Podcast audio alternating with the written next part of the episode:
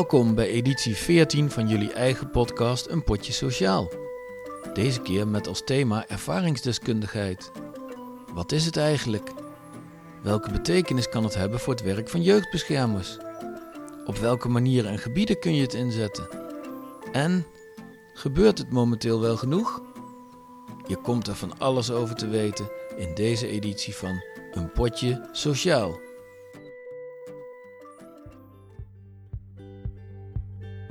Ervaringsdeskundigheid is overal. Toch linken we het vaak aan welzijn of zorg, aan mensen die iets beroerds hebben meegemaakt en andere mensen of organisaties met hun kennis en de ervaringen die ze hebben opgedaan kunnen behoeden voor narigheid. Het meest aansprekende voorbeeld dat ik zelf ken is dat van de voormalige eigenaar van onze favoriete spelletjeswinkel. Om allerlei redenen raakte zijn zaak in zwaar weer. Er volgde een slopend proces waarin hij met opgebouwde schulden aan de slag moest. En ook wilde, maar je kunt heel gemotiveerd zijn om van je schulden af te komen. Dat betekent nog niet dat je ook automatisch voor ondersteuning in aanmerking komt. Hij werd door schade en schande wijs. Zo wijs dat de lokale welzijnsorganisatie hem dolgraag een baan wilde geven als schuldhulpverlener. Maar daar had hij dan weer niet de juiste diploma's voor. Uiteindelijk werd hij het toch. En hij werd een verdomd goede schuldhulpverlener. Zijn geheim? Hij had alle valkuilen, alle tegenwerking van het systeem, alles wat mis kon gaan, had hij zelf meegemaakt. Dus hij herkende bij anderen ook de wanhoopsmomenten. Hij voelde aan wat er op die moment nodig was, met als gevolg dat de mensen met wie hij contact had een enorm geloof in hem hadden, omdat ze begrip voelden en serieus werden genomen. Vandaag mag ik twee gesprekken voeren. Het eerste met beleidsmedewerker Mirjam Born. Het tweede met jeugdbeschermer Jolanda Koolman en ervaringsdeskundige Stefan Zon. Over ervaringsdeskundigheid en hoe je deze als jeugdbeschermer kunt inzetten. Ja, en het eerste gesprek is nog altijd via de digitale snelweg met beleidsmedewerker Mirjam Born.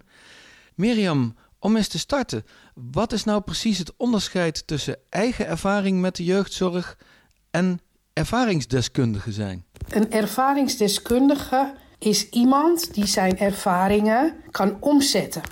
Dus iedereen heeft eigenlijk ervaring. Hè? In wat dan ook. In je leven maak je van alles mee. En daar doe je ervaringen in op. Maar dat maakt jou nog geen ervaringsdeskundige. Een ervaringsdeskundige is iemand die heeft geleerd van zijn ervaringen. Die weet wat bij hem of haar wel heeft gewerkt. Maar dat wil nog niet zeggen, zeker in de zorg, dat dat ook automatisch bij iemand anders uh, werkt wanneer je ervaringsdeskundige mag noemen, is inderdaad, dan krijg je vaak een opleiding.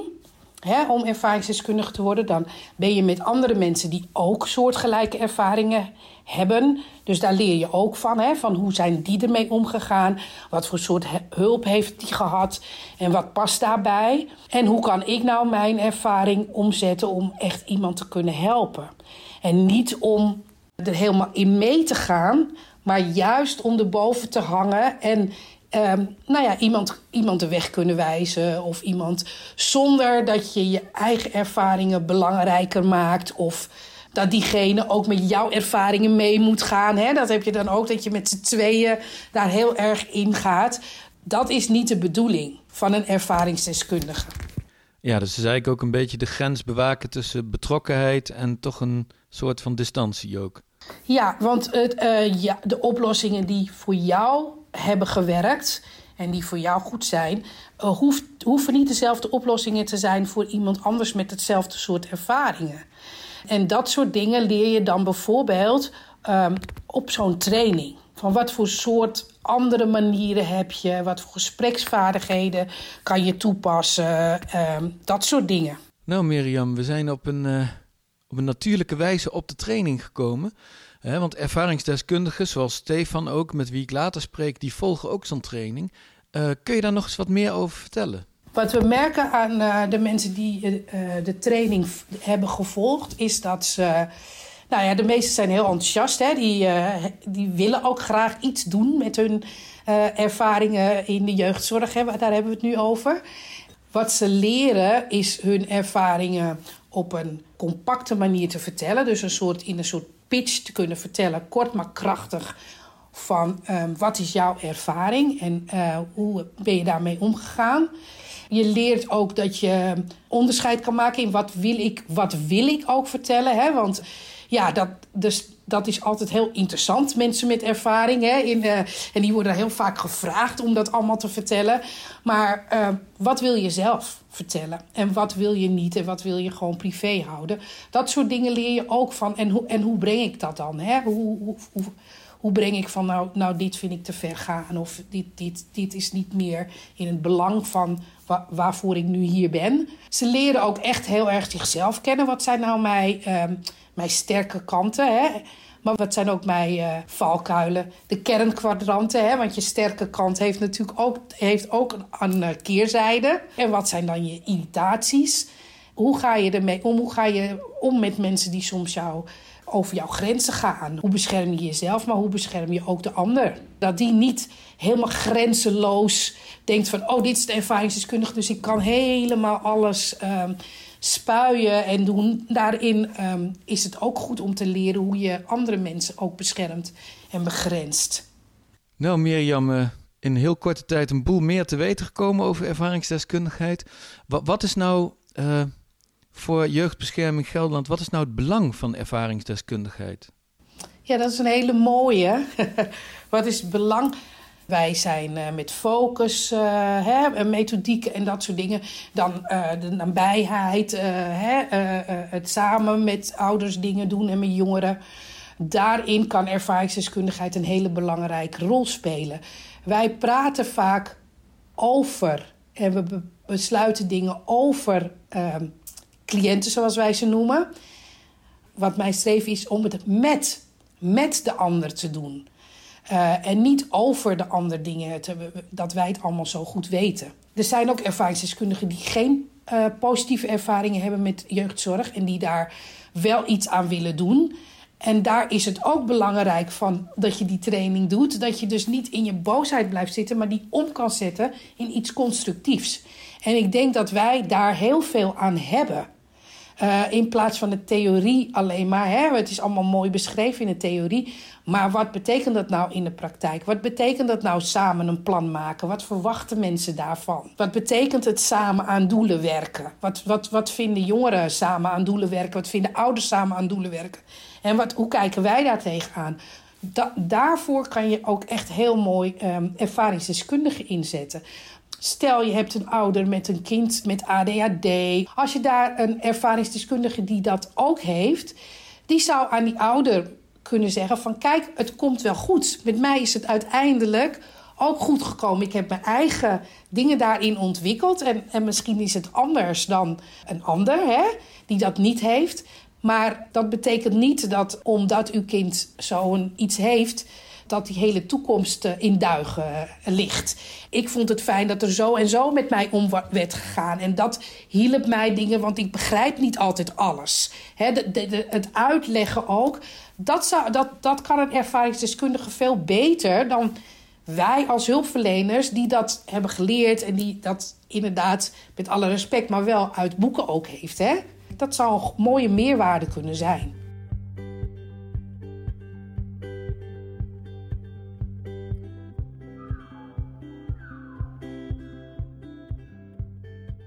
Ja, en in dit gesprek zit ik met jeugdbeschermer Jolanda Koolman en met ervaringsdeskundige Stefan Zon. Stefan heeft in maart 2021 de training tot ervaringsdeskundigheid behaald bij Expex. En hij is gespecialiseerd als ervaringsdeskundige in de jeugdzorg, jeugd-GGZ, verslavingsproblematiek onder de 18 jaar en transgenderzorg.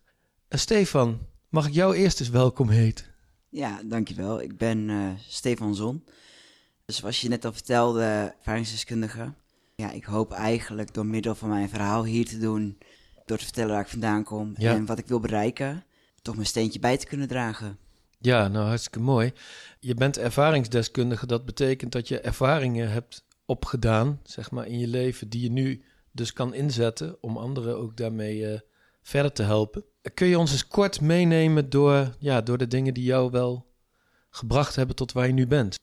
Mijn eerste ervaring is ontstaan nadat mijn ouders uit elkaar gingen. Ja, daardoor belandde ik vrij vroeg uh, bij de jeugdpsychiatrie. vanwege suïcide neigingen. Ja. Halverwege de puberteit raakte ik verslaafd. Ik zat met mijn gender in de knoop. Ja, eigenlijk is het een, mijn hele leven een soort rollercoaster geweest tot waar ik nu ben. Ja, en, en Stefan, de, de reden waarom jij ook al jouw ervaringsdeskundigheid en alles wat jij hebt op, opgedaan, zeg maar, onderweg naar waar je nu bent, eh wilt delen, is ook omdat je wel het een en ander gemist hebt, hè, gedurende, ja, gedurende jouw leven. Ja, ik heb eigenlijk mijn eh, ja, hele traject in de jeugdpsychiatrie, in de jeugdzorg, ja, heb ik eigenlijk alleen voor gestaan. Bij de psychiatrie werd eigenlijk niemand be- betrokken, behalve ikzelf. Ik werd niet serieus genomen. Ja, dat is eigenlijk het, grootste gemis eigenlijk van de acceptatie, het gemis, eh, niet serieus genomen en duwde maar een pilletje in. Dat is ook wel iets Ja. wat mij toch wel eh, best wel verdriet gedaan heb. En het hielp je ook niet mee dat je zelf ook heel lang niet wist wat er nou precies met je aan de hand was. Hè? Dat je kon dat ook niet echt goed vertellen. Klopt. Eh, dat het dingen bij mij niet klopten, dat was wel duidelijk. Alleen hoe, wat, waar, waarom, geen idee. Ze wilden geen labeltje aan me eh, plakken. Ja. En aan de ene kant is dat oké, maar aan de andere kant zit je proces wel enorm in de weg. Er werd aan mij gevraagd, ja, wat wil je dat we voor je doen? Ja, geen idee. Ik weet niet Ja. eens wat mij overkomt, dus hoe kan ik jou vertellen wat Ja. ik wil? Ja. Ik eh, stond er helemaal alleen voor. Mijn ouders werden niet betrokken. Naasten werden niet betrokken. Zelfs school niet. Ja, dat als ervaringsdeskundige zou ik dat nu wel aan anderen willen geven. Of dat nou door middel van een, een gymtraject is. Of Ja. dat ik als ervaringsdeskundige daarnaast nog zou staan. Joh, niet alleen voor de mensen die de zorg nodig hebben, maar ook voor collega's. Van joh, heb je daar al aan gedacht? Ja. Heb, je, eh, heb je dat gezien? En dat je niet alleen ja, een maatje bent voor de mensen met hulp, maar ook voor de mensen die hulp geven. Ja, precies. Ja. want dat is ook een deel hè, van waarom jij graag je verhaal wil doen. Dat je dus niet alleen voor, voor jongeren in de jeugdzorg iets zou kunnen betekenen. Zo, zo iemand heb jij eigenlijk feitelijk wel gemist, hè, wat je ook zelf aangeeft. Maar dat je ook dat meedenken met collega's, hè, als een soort buddy van collega's. Omdat jij nou eenmaal vragen kunt stellen waar zij misschien niet op komen. Kijk, waarom ik ervaringsdeskundige geworden ben, is juist om de hulpverlening ook het inzicht te geven vanuit mijn kant Ja. eigenlijk. En wat ik er- ervaar is dat ik al heel snel als een, een gevaar eh, gezien werd, als, alsof ik hun passeerde. Ja, Terwijl ik ben geen hulpverlener, ik ben een hoopverlener. En daaruit wil ik juist laten zien van we kunnen samenwerken in plaats van elkaar tegenwerken. Want dat schiet niet op. Ja, je hebt ook een hele, hele bijzondere quote hè, over, over een soort motto. Van, van, want ik, ik vond die van hulpverlener hoop, naar hoopverlener vond ik al heel mooi. Maar we hebben dit Ja. natuurlijk voorbesproken. Toen kwam er nog iets veel mooiers op tafel, toch? Klopt, ja, klopt. Ik heb eigenlijk eh, dat ik eh, als ervaringsdeskundige in de training zat, heb ik voor mijzelf de quote gemaakt met: ehm, Ik ga van mijn shit uit het verleden de mest voor de toekomst maken en daar opnieuw dingen opbouwen. En Ja. Dat is wat ik wil doen als ervaringsdeskundige.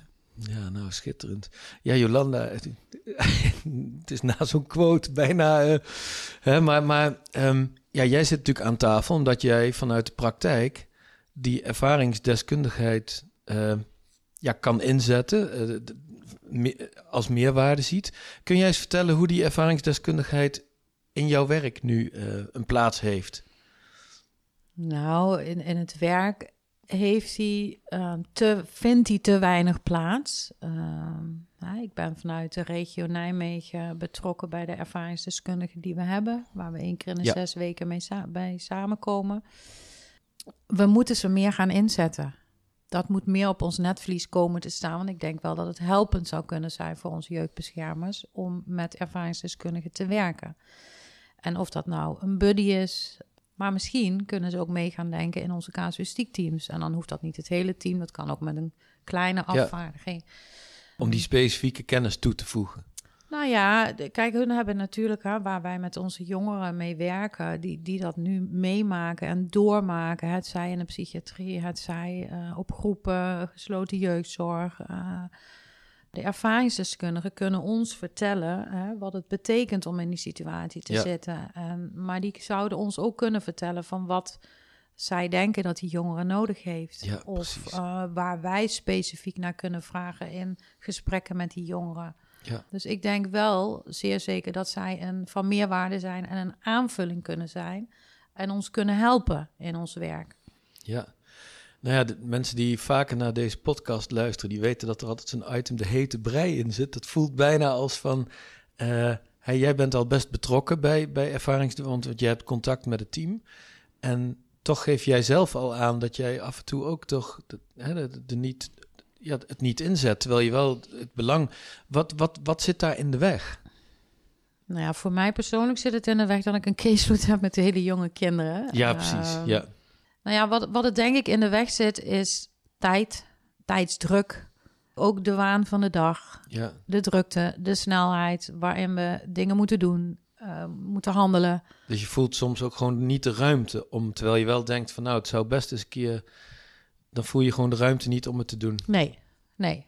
En het moet op het netvlies blijven staan. Ja. En hè, ze hebben natuurlijk ontzettend mooie pitches gemaakt... die ook op, op de site Ja. staan van, of intranet van JBG. Ehm, ja, die zie je dan. En omdat ik ermee bezig ben... staat het wel iets, denk ik, iets meer op mijn netvlies...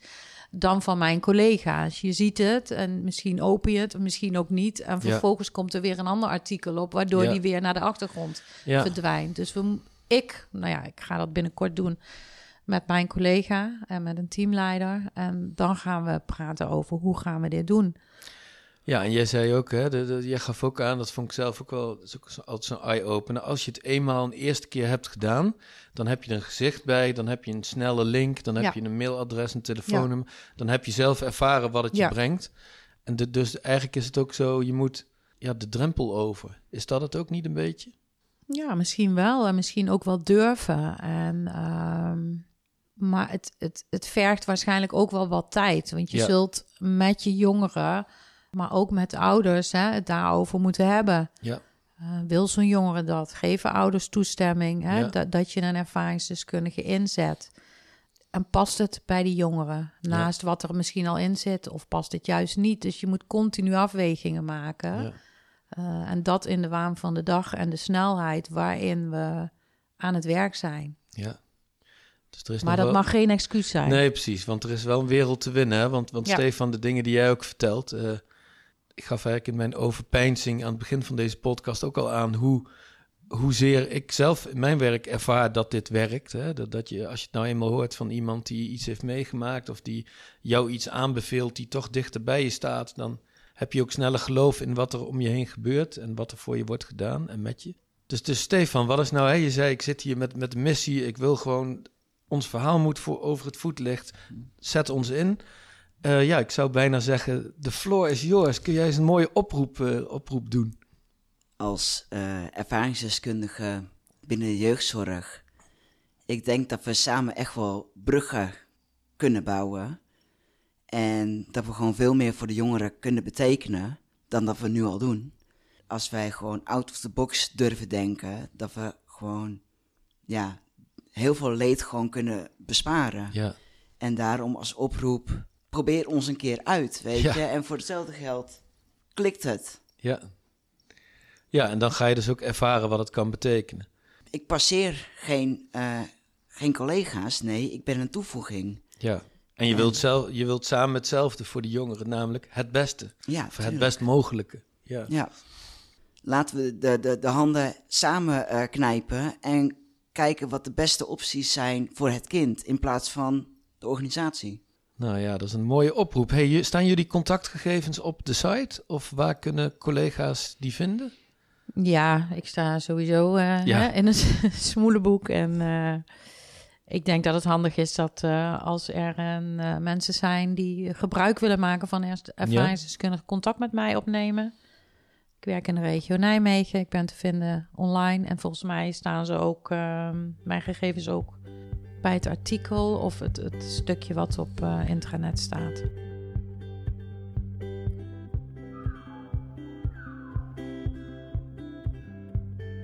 Wat een mooie en verhelderende gesprekken. Een ervaringsdeskundige onderscheidt zich doordat hij ervaringen kan omzetten en in dienst kan stellen van een cliënt. Warm en betrokken, maar ook met een koel hoofd als dat nodig is. Of zoals Miriam het een ervaringsdeskundige zelf had horen zeggen, vanuit professionele nabijheid. Stefan en Jolanda deelden hoe betekenisvol ervaringsdeskundigheid is of kan zijn. Voor jongeren en hun ouders, maar ook voor collega's. Er werden ook vragen op tafel gelegd.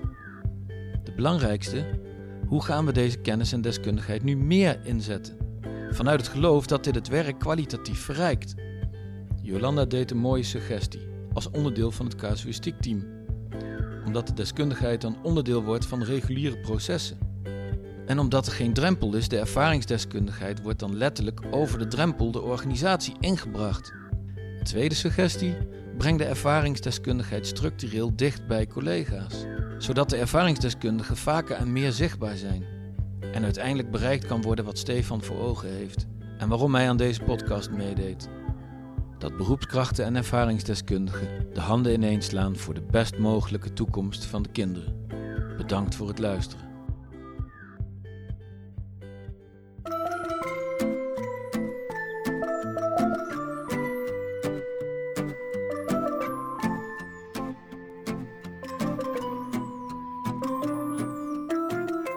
Je luisterde naar jullie eigen podcast Een Potje Sociaal. Vind je dit een leuke podcast? Laat het je collega's dan weten. En deel het bijvoorbeeld in jullie groepsapp of bij de koffieautomaat. Weet je liedjes die in de podcast passen? Heb je suggesties voor nieuwe rubrieken of de hete brei? Wil je weten wat iemand doet? Of zit je naast een geweldige collega die wel een tegel verdient? Laat het weten en mail naar ilko met een c apenstaartje naar daar Bedankt voor het luisteren.